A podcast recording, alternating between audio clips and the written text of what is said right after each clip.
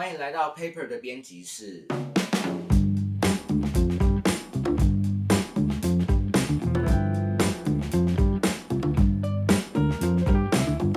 Hello，我是 Johnson。Hello，我是 Paper 主编 Clyde。我是 Paper Fashion 主编 Jasper。Paper 编辑一眼大家有没有发现今天少了一个人？少了一个音箱，今天阿达请假，因为他去打疫苗了。那么我们今天要讲什么主题？让人发笑的创意。发笑的等级有什么？所以会心一笑算吗？会心一笑算发笑，可以。可以算。嗯，好好好好。好，那就我来先介绍好了。嗯，我是我是一眼。那个我几个礼拜前有在我们的 IG 上面有分享了一个日本的模型师，嗯，我他那个名字我实在是不太会念，但我猜应该在用日文发音，所以应该叫做美基赛。他做了一系列的模型，是根据来自网络上的迷因，比如说比较有名的几个，就是不知道大家有没有看过，就是有一只柴犬，然后它为了要，你知道狗狗为了要顺理它的毛，所以它有时候就会甩个几下，然后那个速度很快，嗯，然后有的时候人家直接拍下来的时候，就很像是一个《火影忍者》里面的那个 牙通牙的那种感觉，对。然后他就是把这些收集自网络的影像，把它直接实际的用粘土做成模型，嗯，然后放在推特啊跟 Instagram 上面跟大家分享。对，那其实因为迷音它一直怎么样，它的历史没有很。呃，应该说，它这几年开始变成一个感觉是大家普遍都可以接受跟喜爱的一个沟通的方你现在要式。讲迷音的历史了。呃，差不多，因为他要讲历史哎、没有，可是这这很有趣，就是说，嗯、就这个东西，它其实感觉是这几年大家突然很很可以，就是很很很经常用民意来沟通，或是来表达一些想法的东西。嗯，但它其实是更早之前就有的东西了。多久？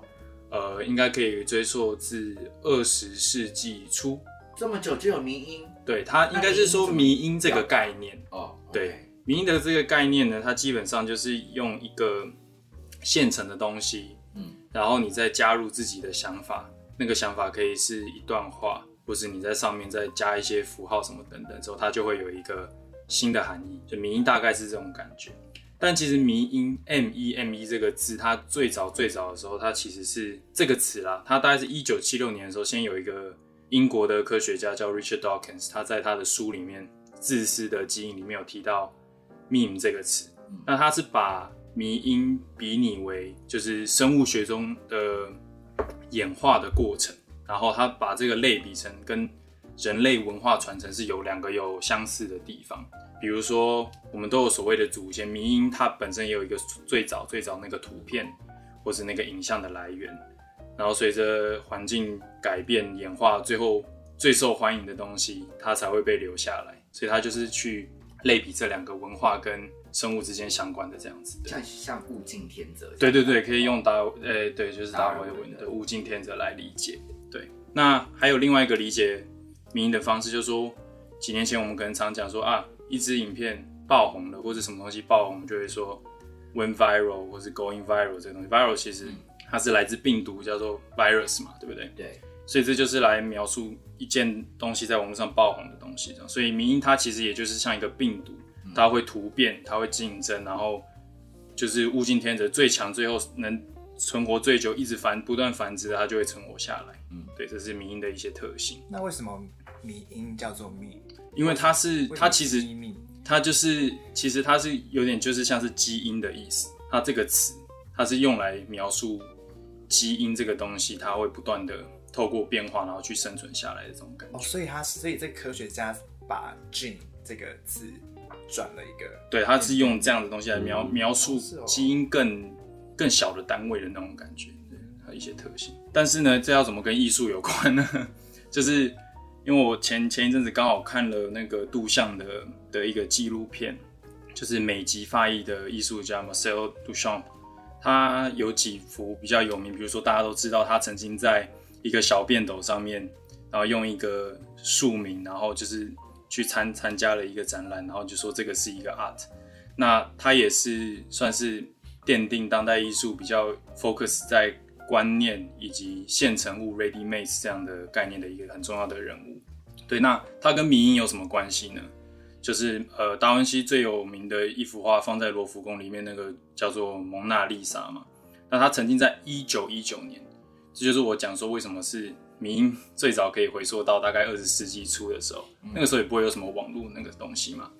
那他就是在一一张蒙娜丽莎的的，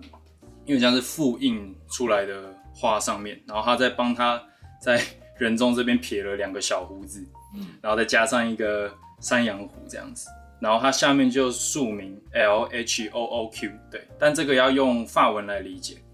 ，L H O O Q，如果你用法文的发音的话，它有点像是 la show O Q，它就是 讲成 讲成真的会发，他真的真的会发、真的会发。对，所以所以它听起来中。中文的意思呢，叫做它有个性感的屁股。哦，对，所以其实好迷音哦，对啊这这这个其实就是民音的概念嘛。哦，所以这是杜象，杜象，杜象的哦对对对那他其实他也是最早开始在玩弄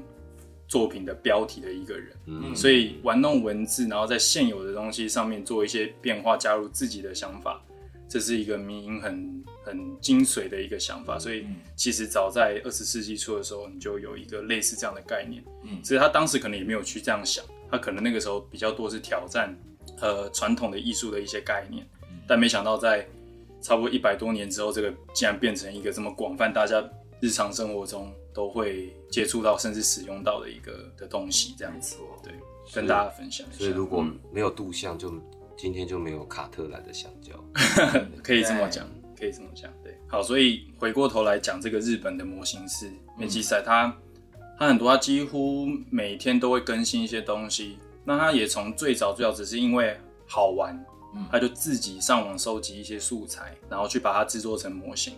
那民音很有趣，它就是一个影像的瞬间，所以你就看到一个很很很扭曲的，或者像是冰淇淋形状的毛，但你不见得会知道前后文。那他把它做成模型之后呢，他会再加入自己的想象，等于是说，哦，它之所以会变成冰淇淋形状的是，其实是有一个呃可能双麒麟机，所以他就会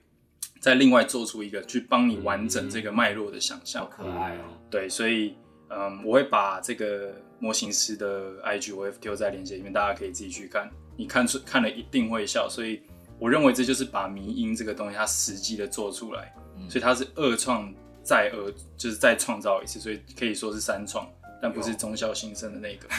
他讲了一个冷笑话，但是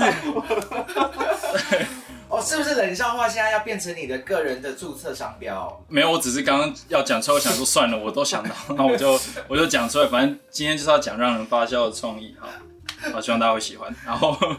对对对，那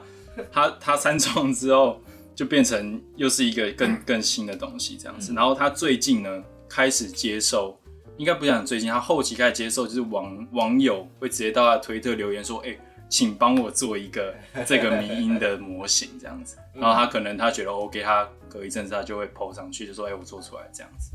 他这有没有要做成转蛋啊？我真的觉得，哦我真的觉得他有蛋哦东西超适合做成对啊转蛋。有他很多人敲碗，但他目前只有少部分的有在做贩售，对，很少部分，但没有办法说像是我们去地下街，我们随时都可以转得到那种东西，对对，这个真的很可爱。你在持续追踪啦。如果你变，如果他出那个扭蛋的时候，真的要跟跟我们说，我们好想去扭哦。可以可以，或是对啊，或是奔带赶快去找他。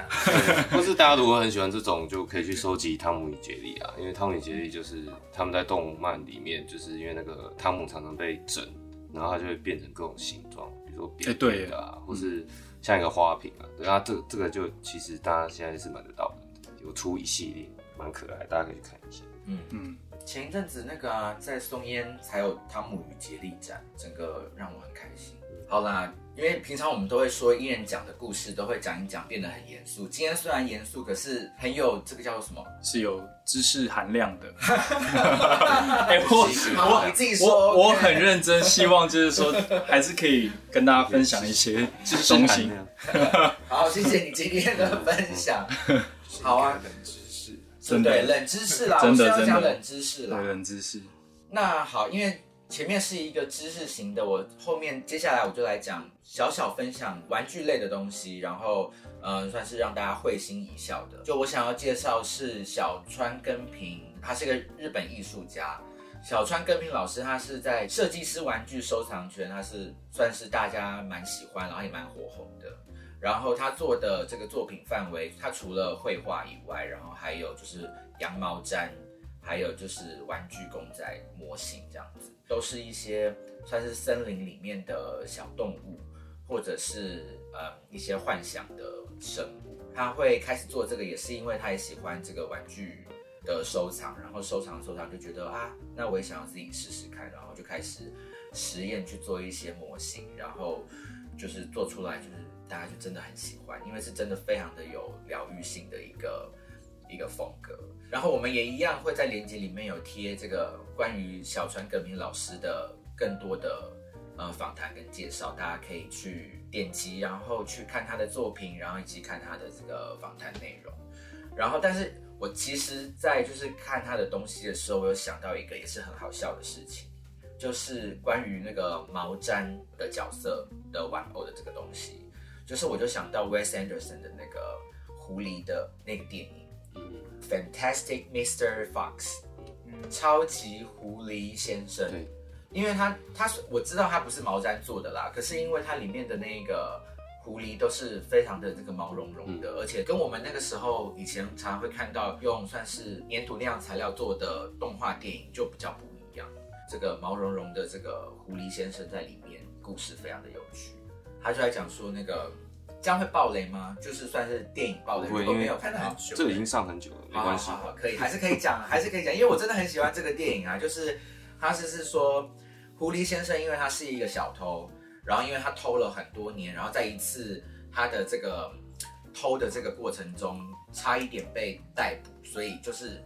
实在是实在是太危险了，所以他就退休，他就不偷了。那个时候他的女朋友就怀上了他的孩子，所以他就是奉子成婚。那老婆就希望他就是好好的找一份工作啊，所以他就在报社里面好好的工作，然后就工作了很多年，然后就为了那个非常微薄的薪水，后来他就到了中年，开始有了中年危机，他就觉得说，啊，这样子养一家子真的很辛苦，而且我就赚这么一点钱，然后他就开始回想起以前做小偷的日子。所以他就看上了附近的农夫的家，他就开始计划了一个大的窃盗案，这算是差不多这个故事的大纲。所以他准备抢完这个就收就收山。他对故事就是围绕这样子的这个概念在发展。了解。但我就觉得这个关于他中年危机的这个概念真的非常的好笑，很很人性化嘛。非常。Anyway，那你们有小时候有幻想哦？回到那个小川根平老师的部分，因为他很喜欢幻想生物嘛，幻想的 figure。你们小时候有什么幻想角色在自己的生活里面吗？没有哎、就是幻想直接是直接是现有的玩具，然后会觉得他是自己的朋友之类的之类的，然后可以跟他讲话这种。没有一个就是空的，没有没有那种不存在的，不存我在。有，我有，听起来我有，可是我现在长大去回想，我就觉得非常的 creepy，就是所以你会对着空气讲话，对啊，我就觉得好可怕哦。哦，我感觉是一种。保护机不会啊，制。因为没有，因为这这这世界存在很多我们看不到的能量啊。那还是小孩子的的时候比较敏感，所以也许你真的有感觉到什么，那不是你幻想的东西。嗯，对，而且你没跟你妈说，不然可能就会被带去精神病院。哦，等一下，等一下，我有跟我妈说，她还跟着我一起跟她对话。那那 那那很好，那很好，对。不然有一些鬼片的前就是情节前面都是这样子。对啊，我现在想就觉得，其实对着空气讲话其实很可怕哎。你妈其实看得到，他找他来陪你，他也以为你看得到。这节节目怎么调性突然就变了？对，变灵异节目。好啊，好啊，大家就是持续发了我们的那个官网，有更多可爱的东西在上面哦。好，那换我分享，我是呃 Paper 主编 Clyde。呃，那说到呃好笑的，就是让人觉得很有趣的设计的话，最近特别想要跟大家分享，就是那个爱沙尼亚那个说唱歌手 Tommy Cash。嗯对，那他自己其实他本身的呃音乐作品就是也是偏偏腔，然后 MV 都拍的很有 B 片风格，嗯，对对。然后他前前阵子就开始跟呃开始跟时尚界有一些互动，对，比如说他就跟呃他有跟 Rick Owens 出联名，对，然后他也跟那个美洲马 g 拉联名，对，那美洲马 g 拉联名就是我我这是要提的，就是他一开始第一次联名是先出了一个那个面包的那个拖鞋，嗯，非常可爱，就是那种在家里穿的那种室内拖，然后很大的一很大的一块面包这样。可是这种面包拖鞋不是常常可以在什么大床买得到吗？对，可是它是因为它是真的外形是一个面包，很像的它就是一个，就是它是用印刷的做成一个面包的形状，对。然后后来前一阵子他又跟那个呃 IKEA 合作，他出了一个呃面包的沙发，嗯，就是整组的沙发组，对。然后它这个呃，它这个沙发其实是跟那个意大利有一个设计大师，他的一九七零年的作品致敬。对，那这个大师的作品，我们到时候也会附在链接里面。那大师的作品也是面包吗？还是大师作品不是，它就是一个很极简的外观，对，只是说它的整个呃沙发组的形状跟那个整个结构是像大师的？对对，像就是两个看起来完全不一样，但是如果呃你把它放在一起看，发现哦，就是是其实向他致敬这样，对对对。对。然后他那个时候就在他的 IG 发表，而这个这个沙发主叫呃 Loafa L O A F A，对，嗯。然后他就在下面贴文呃下面留说，他说呃 IKEA 跟他说啊，如果他这个贴文可以获到呃获得超过一万则留言的话，那 IKEA 就真的会出，对对对。到了吗？已？经超过了，已经超过了，对，那个时候已经炒过了，那我们就期待一下，看 IKEA 会不会出吧。哎、我问你对们，对就是你们看到这一个那个新闻的时候，你们会有想买的感觉吗？我觉得我会想买，因为我有思考过这个问题、哎、嗯就是，嗯，我其实觉得好可爱哦，好想要，然后我就想说，可是因为它非常的拟真，然后放在家里面的时候，我就内心会有点痒痒痒，说会不会引来蟑螂？我不会，我不会想买，因为你们你们小时候有没有在书店有没有看过一种，就是它是做成面包的那个，然后压下去会软软的。对对对，然后哦然后它会有味道，嗯，对对我对我都觉得那个味道非常的化学，非常的臭。嗯然后它它因为然后这个就马上让我联嗯，想到会那个那个味道哦引起一个就是坏的记忆，就像就像现在那个那个什么那个抓娃娃机，现在有在抓那个假的炸鸡啊，我就不知道那个谁要去做，对，就是那个真的看起来就是它，对，它会看起来有一个化学味，但我我们相信那个这个 IKEA 这组它不会有化学味啦，对应该是它不会啦，因为它材料不一样，那味道自己脑补的。对，然后呃，说到这个 Tommy Cash 的话，我要再跟大家分享我另外一个很喜欢，跟他有关系的一个，也是一个呃说唱歌手，嗯。然后他是呃波斯尼亚的瑞典籍的歌手，对，然后他叫做他有一个很意大利的名字，叫做 Salvatore Ganacci，哦，好美的名对对字，然后他他他其实是波斯尼亚人，然后他要解释说为什么他会取，这是他的艺名，这不是他本名。哦，他自己取的，呃，人人家帮他取，他说是因为小时候他们在踢足球的时候，然后同学就笑他说他踢的足球很有意大利风格，所以就给他取取一个意大利的绰号。哎，你觉得很有意大利风格的这个踢踢球法到底是我我真的不知道 意大利风格踢球法。称赞他？没有，应该是一还边一边一边踢的时候，手会一直就是做那个意大利的那个手势吧，对之类的，或是踢进踢进了就说妈妈咪啊这样子。比较花，比较对，比较花花俏，比较浪漫的踢法，我不知道。然后反正这个歌手呢，呃，他跟 Tommy Cash 就是最近就是他们算是都是蛮红的，嗯。对，然后他们也曾经有一起表演过，对，然后两个人也都是走那种很强的路线，对。然后这个萨瓦特雷甘纳基啊，他的他名字听起来像脏话，我也觉得，就是他他的 MV 也都是走那种呃，就是剧情啊跟创意非常有趣的路线。对，然后我就分享一个我我最喜欢的他的 MV，有一首歌叫做 Boysicle，对，那那个字就是 boy 男孩加上呃 bicycle 后面的 sicle，对。然后反正那个 MV 的故事情节呢，就是有一个阿伯，他就在路边捡到了一个弃婴，然后那个弃婴呢，其实是半人半摩托车，他下半身是摩托车，对，我不确定他是用模型直接做还是怎样，反正他下半身就是一台肉身，肉色的摩托车，嗯就是对，它就是一台摩托车，就对对，摩半人半摩托车，对。然后那个阿北就养育他，对，然后当然因为他是他长得跟人家不一样嘛，对，所以他在成长的过程中就可能会被人家欺负啊，然后或是，然后有一天比如说那个阿伯他就买了很开心的，因为他把他当自己的儿子嘛，在照顾，然后就买了一一条很大的裤子要给他穿，嗯。对，然后看到那条裤就很生气，因为他觉得他不需要穿裤子，他本来就长这样。嗯。对对，然后呃，故事的后半段就有一天，他就在呃一本杂志上看到一一个美人鱼的照片，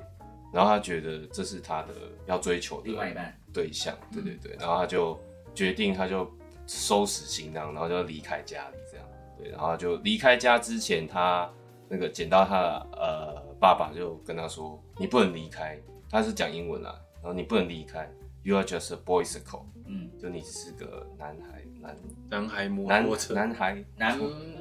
好。男摩 托车，男孩还摩车对男拖？男拖车，对不起，对他说就是你不能离开，You are just a boysicle，然后他就很酷的回答他爸说，No，I'm a mansicle，对，就是小男孩长大要出去追梦了，很中你的菜。对对对，然后他就很趴很趴的，就是这样一路就是翻山越岭啊，然后到了海边，还是还是肉色的，最后还是肉色啊，他就是还是没有他就是那一台就是没有裤子，他就是这样酷这样。他就直接上路，就上路了，对，然后他就到了一个港边，然后就就是问问问那边的一些船员，就是有没有看过美人鱼这样，他就带着杂志那种照片，然后就他就被被笑，然后那些呃那些船员就欺负然后故事的结尾就是他就他倒倒在地上，因为他刚被揍完，然后他就看了一下海上，他发现有一有一个有一台半女生，然后半水上摩托车。哦，好酷哦。对对，然后一样那个那个水上摩托半女半水上摩托车，它的水上摩托车部分一样是肉色，嗯对，然后原来他就碰到他的真爱，对，然后呃 MV 的最后一幕就是呃女生在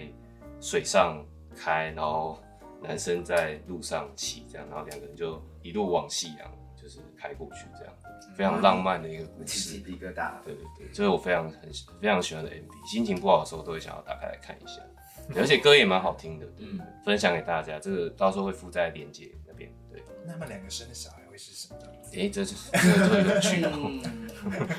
应该两两应该会有四个轮子，应该对，应该就会有四个轮子。就是可以，比如说又在水水里面，又在那个路上的那种的，对对对，那个那种汽车啊，或是充气船那种，对充气船，那种对对对，就可以上路跟水水中，好酷哦。对。然后他他最近也出了一首新歌的 MV，是完全动画的，嗯。就是拍的有点像阿基拉那种，嗯，就蛮推荐大家可以去 follow 他的作品。期待。就算就算你不觉得不喜欢他的歌，大概你也会觉得他里面的 MV 的概念都蛮不错。嗯嗯，好，那换我分享，我是 Paper Fashion 的主编 Jasper。我我要分享的是，就是前几天才刚刚发生的事情，好新哦。大概三天前吧。嗯 Moschino 他二零二二秋冬的一个秀，大家可能有如果有就是 follow 一些 fashion 的媒体，特别是国外的，可能就会看到就是有一些 models 穿了一个竖琴装，嗯就是扮成竖琴的样子，或是一个很像大笨钟的一个套装，嗯，那一系就是就是那一系列，就看起来非常强的一个一个又是一个 Moschino 的系列这样子。然后很多人以为它的灵感来源是《美女与野兽嗯。嗯》，因为它、哦。因为它里面有非常多的配件，就是就是像什么茶壶啊，或者小是杯子鸡毛掸子啊，或者是。就是什么红丝绒沙发啊，真的是美女与野兽啊，就是的对《美女与野兽》里面的出现的各种很复古的一些家具嗯。的样子，但其实并不是。就是 Jeremy Scott，就是他们的艺术总监，他的他说他们的灵他的灵感来源其实是 Stanley Kubrick 的《二零零一太空漫游》，为什么？无法连接，对不对？哦，我好像有看到他最后是穿太空装出来谢幕。对对，他最后他最后谢幕的时候是穿那个哈，就是那个橘色的太空装对谢幕的。哦，那这他这个 reference 很怪，那 我想不透。对，那对，是无法连接。对啊，对没有更多解释吗？他他有解释，然后我看我也看了很久，我我其实还是没有没有很懂他到底想要他到底想要讲什么。那他解释什么？他说，哦，他他有一个他有一个前言，他是说，如果今天就是有某个人或是某个事物，他的他想要复制一个很宏伟的一个庄园，就是很古典的一个庄园，嗯那巴洛克式的一个相框，或者是就是那种巴洛克雕刻的一些衣橱啊、落地大钟或者是水晶吊灯，是不是还可以象征那种巴洛克的那种富丽堂皇的那种豪宅的印象？就是在现在，我们也如果要复刻这样子的一个嗯有钱人感觉的一个庄园的话，嗯这些这些这些东西是不是还可以代表这些这个豪宅的印象？嗯嗯它它的前言是这个样子。嗯对，然后然后有一些，然后然后他又连接到就是就是《太空漫游》这部电影，他在呃烂番茄上面的一个影评啦，就是他在烂番茄这个网站上面还留下来的一个，就是诸多影评家对他的这部电影的一个评价，就是对人类创造性和愚蠢的一个沉思，他又连接到了这一点。嗯，这句话啦，对嗯嗯嗯，这句话就就可以稍微，就比较能够理解他，但我很认真的在回想，就是《太空漫游》里面的各个章节，嗯哇，很难很难一下子去联想到跟跟那个他实际做出来的服装的灵感有很直接的关系。对啊，因为《太空漫游》里面的所有的那个视觉都是走非常的那种 Martin 的那种很简约的那种的风格啊。我我前几天刚好看到，呃，有一个很久在九八零年代的一个史丹，呃，就是史丹利库伯利的访谈，对，好像是一个日本人打电话问他，嗯，然后他就问，一个日本人，对，就采访他他电访电一个访，路人打电话给那个一个记者啦，一个记者，哦一个路人打电话给 跟一个记者，好一个记者！怎么可以打电话跟一个记者，对，然后他就打电话问呃采访呃库伯利，嗯对，然后就问了这部电影，对，然后他就问了他最常被问，然后他一直很不想回答的问题，就是最后一幕到底有什么含义？嗯。对，然后呃先帮大家稍微复回回回溯一下，他最后一幕就是那个主角他躺在一个呃嗯很洁白的房间，然后里面的装饰很漂亮，他躺在里面这样子，对。对，然后他他就是变成一个老人，对，嗯。然后又看到呃片头一开始出现那一块黑色大巨石碑这样，然后最后他又变成了一个小孩，对对，然后又呃下一幕就是他好像飘回了地球，对，最后一幕大概是这样，对，然后反正那个采访啊，然后库伯利他就很不不情愿的回复他。不甘愿的回复，呃，回答他说，他说我其实很不想不想要讲啦，对，然后他说，但反正我们最后一幕就是这个主角就来到了一个呃，就是类似像神的那种 super being 存在的地方，对，然后他类呃，他被这个神一般的存在就是放在有一个像有点像实验室里面的地方，就是他躺的那个白色的房间，对，然后因为呢，呃，他说他说那个人躺呃被圈养在那里，就好像我们养动物或是把动物放在动物园里面一样，我们会做什么事？我们会尝试去复制他们本来的生活环境。嗯对，所以呃，所以那个像神的存在，就用了那种比如说以前的，像比如说巴洛克式的，或是呃法国的什么风格的装饰，就是把他那个房间弄得漂漂亮亮。哦，对，对对对其实是他说他那个房间是对对对古典的，对，他说那个房间弄成那个样子，其实是这个意意思，对不对？那我觉得呃这件事情有可能跟这次 Jeremy Scott 他呈现的这一整个氛围是有关系的。嗯对他开始质疑说，比如说我们要去，我们现在要去做一个很巴洛克式的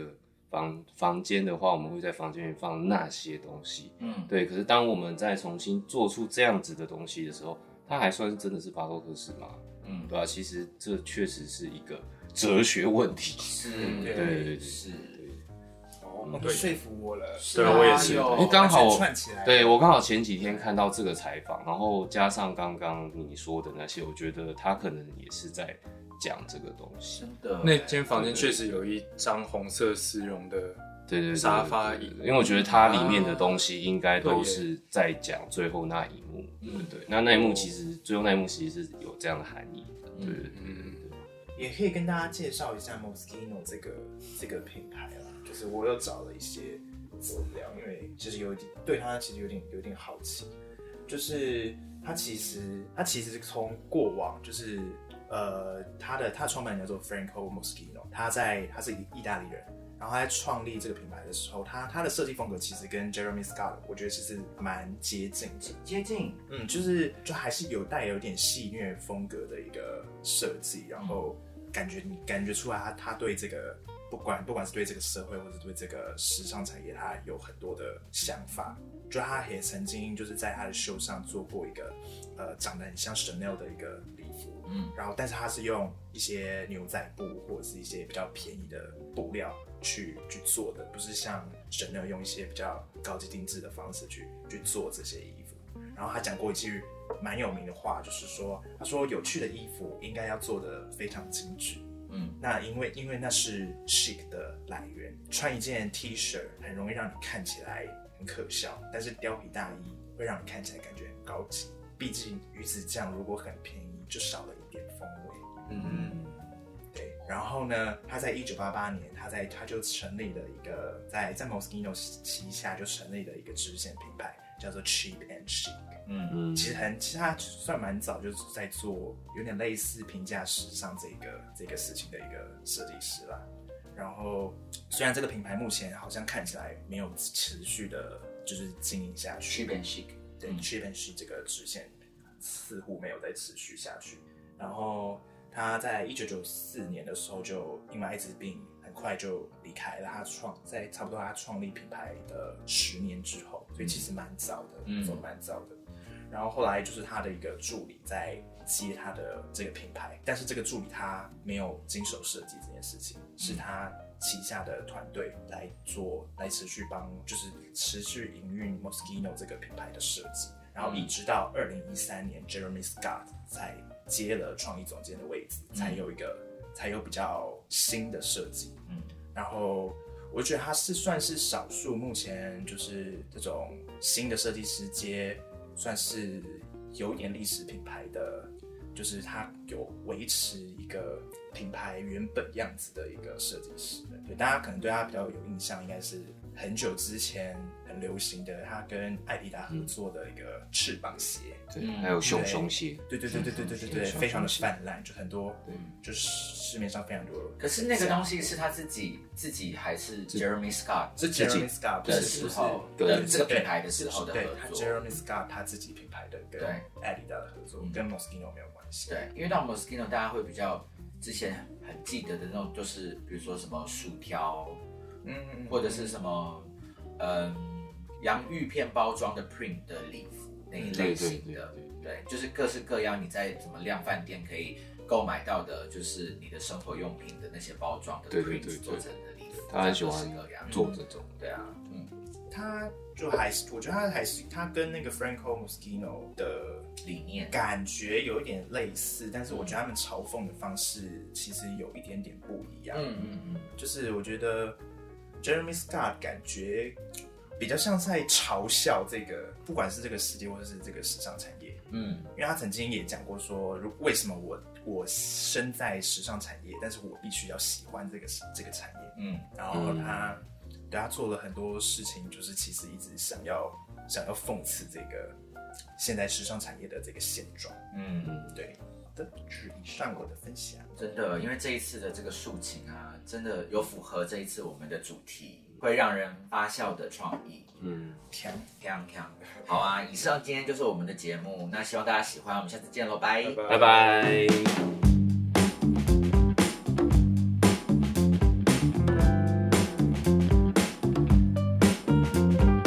如果你喜欢这样关于艺术设计与时尚的内容。欢迎订阅我们的节目，也可以在脸书和 Instagram 搜寻 Paper Magazine，留言私讯或是写信告诉我们你的想法。谢谢你今天的收听，我们下周见。